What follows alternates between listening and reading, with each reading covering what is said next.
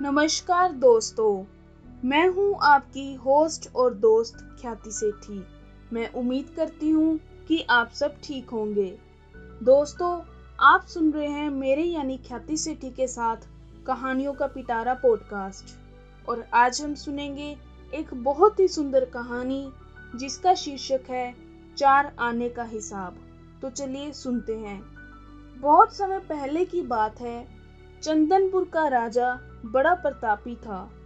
दूर दूर तक उसकी समृद्धि की चर्चाएँ होती थी। उसके महल में हर एक सुख सुविधा की वस्तु उपलब्ध थी, पर फिर भी अंदर से उसका मन अशांत रहता था। उसने कई ज्योतिषों और पंडितों से इसका कारण जानना चाहा। बहुत से विद्वानों से भी मिला, किसी ने कोई अंगूठी पहनाई तो किसी ने यज्ञ करवाए, पर फिर भी राजा का दुख दूर नहीं हुआ। उसे शांति नहीं मिली। एक दिन भेष बदलकर राजा अपने राज्य की सैर पर निकला। घूमते घूमते वह एक खेत के निकट से गुजरा। तभी उसकी नज़र एक किसान पर पड़ी।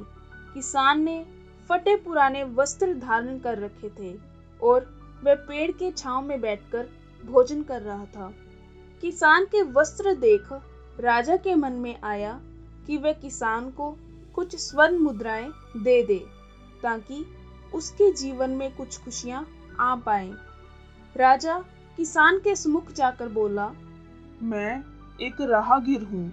मुझे तुम्हारे खेत पर ये चार स्वर्ण मुद्राएँ गिरी मिली चूँकि ये खेत तुम्हारा है इसलिए ये मुद्राएँ तुम ही रख लो। किसान बोला ना ना ना ना सेठ जी ये मुद्राएँ मेरी नहीं है। इसे आप ही रखें या किसी और को दान कर दें। मुझे इनकी कोई आवश्यकता नहीं है। किसान की ये प्रतिक्रिया राजा को बड़ी अजीब लगी। वह बोला धन की आवश्यकता किसे नहीं होती? भला आप लक्ष्मी को कैसे ना कर सकते हैं? किसान बोला सेठ जी मैं रोज चार आने कमा लेता हूँ और उतने में ही प्रसन्न रहता हूँ। क्या आप सिर्फ़ चार आने की कमाई करते हैं और उतने में ही प्रसन्न रहते हैं। ये कैसे संभव हो सकता है? राजा ने बड़े ही अचरज से पूछा। किसान बोला सेठ जी प्रसन्नता इस बात पर निर्भर नहीं करती कि आप कितना कमाते हैं या आपके पास कितना धन है। प्रसन्नता उस धन के प्रयोग पर निर्भर करती है। राजा ने फिर प्रश्न किया तो तुम इन चार आने का क्या क्या कर लेते हो? किसान भी बेकार की बहस में नहीं पड़ना चाहता था। उसने आगे बढ़ते हुए उत्तर दिया इन चार आनों में से एक मैं कुएँ में डाल देता हूँ, दूसरे से कर्ज चुका देता हूँ, तीसरा उधार में दे देता हूँ और चौथा मिट्टी में गाड़ देता हूँ। राजा कुछ सोचने लगा। उसे ये उत्तर समझ नहीं आया। वे किसान से इसका अर्थ पूछना चाहता था, पर वो जा चुका था। अगले दिन राजा ने एक सभा बुलाई और पूरे दरबार में कल की घटना के बारे में सबको बताया और सबसे किसान के उस कथन का अर्थ पूछने लगा।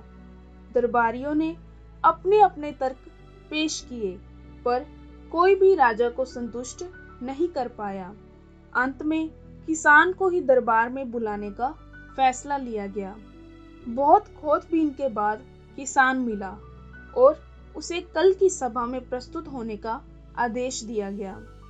राजा ने किसान को उस दिन अपने भेष बदलकर भ्रमण करने के बारे में बताया और सम्मान पूर्वक दरबार में बैठाया।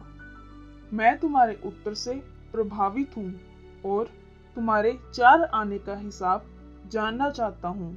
बताओ तुम अपने कमाए चार आने किस तरह खर्च करते हो जो तुम इतना प्रसन्न और संतुष्ट रह पाते हो? राजा ने प्रश्न किया। किसान बोला हजूर महाराज जैसे कि मैंने बताया था मैं एक आना कुएँ में डाल देता हूँ यानी अपने परिवार के भरण पोषण में लगा देता हूँ। दूसरे से मैं कर्ज चुकाता हूँ यानी इसे मैं अपने वृद्ध माँ बाप की सेवा में लगा देता हूँ तीसरा, मैं उधार देता हूँ, यानी अपने बच्चों की शिक्षा दीक्षा में लगा देता हूँ और चौथा, मैं मिट्टी में गाड़ देता हूँ, यानी मैं एक पैसे की बचत कर लेता हूँ, ताकि समय आने पर मुझे किसी से मांगना न पड़े और मैं इसे धार्मिक, सामाजिक या अन्य आवश्यक कार्यों में लगा सकूँ। राजा को अब किसान की बात समझ आ चुकी थी।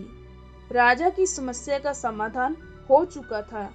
वह जान चुका था कि यदि उसे प्रसन्न और संतुष्ट रहना है तो उसे भी अपने अर्जित किए धन का सही सही उपयोग करना होगा। दोस्तों, देखा जाए तो पहले की अपेक्षा लोगों की आमदनी बढ़ी है, पर क्या उसी अनुपात में हमारी प्रसन्नता भी बड़ी है। पैसों के मामलों में हम कहीं ना कहीं गलती कर रहे हैं। लाइफ को बैलेंस्ड बनाना बहुत ज़रूरी है और इसके लिए हमें अपनी आमदनी और उसके इस्तेमाल पर ज़रूर गौर करना चाहिए। नहीं तो बेशक हम लाखों रुपए कमा लें, पर फिर भी प्रसन्न और संतुष्ट नहीं रह पाएँगे। दोस्तों यहाँ पर कहानी समाप्त होती है। कहानियों का पिटारा पॉडकास्ट सुनने के लिए आप सभी लिसनर्स का तह दिल से शुक्रिया। दोस्तों, अगर आपको इस कहानी से कोई सीख मिली तो कहानी को लाइक और शेयर कर दें और नई नई कहानियाँ सुनने के लिए कहानियों का पिटारा पॉडकास्ट को फॉलो कर लें। जल्दी मिलेंगे एक नई कहानी के साथ। Stay safe and take care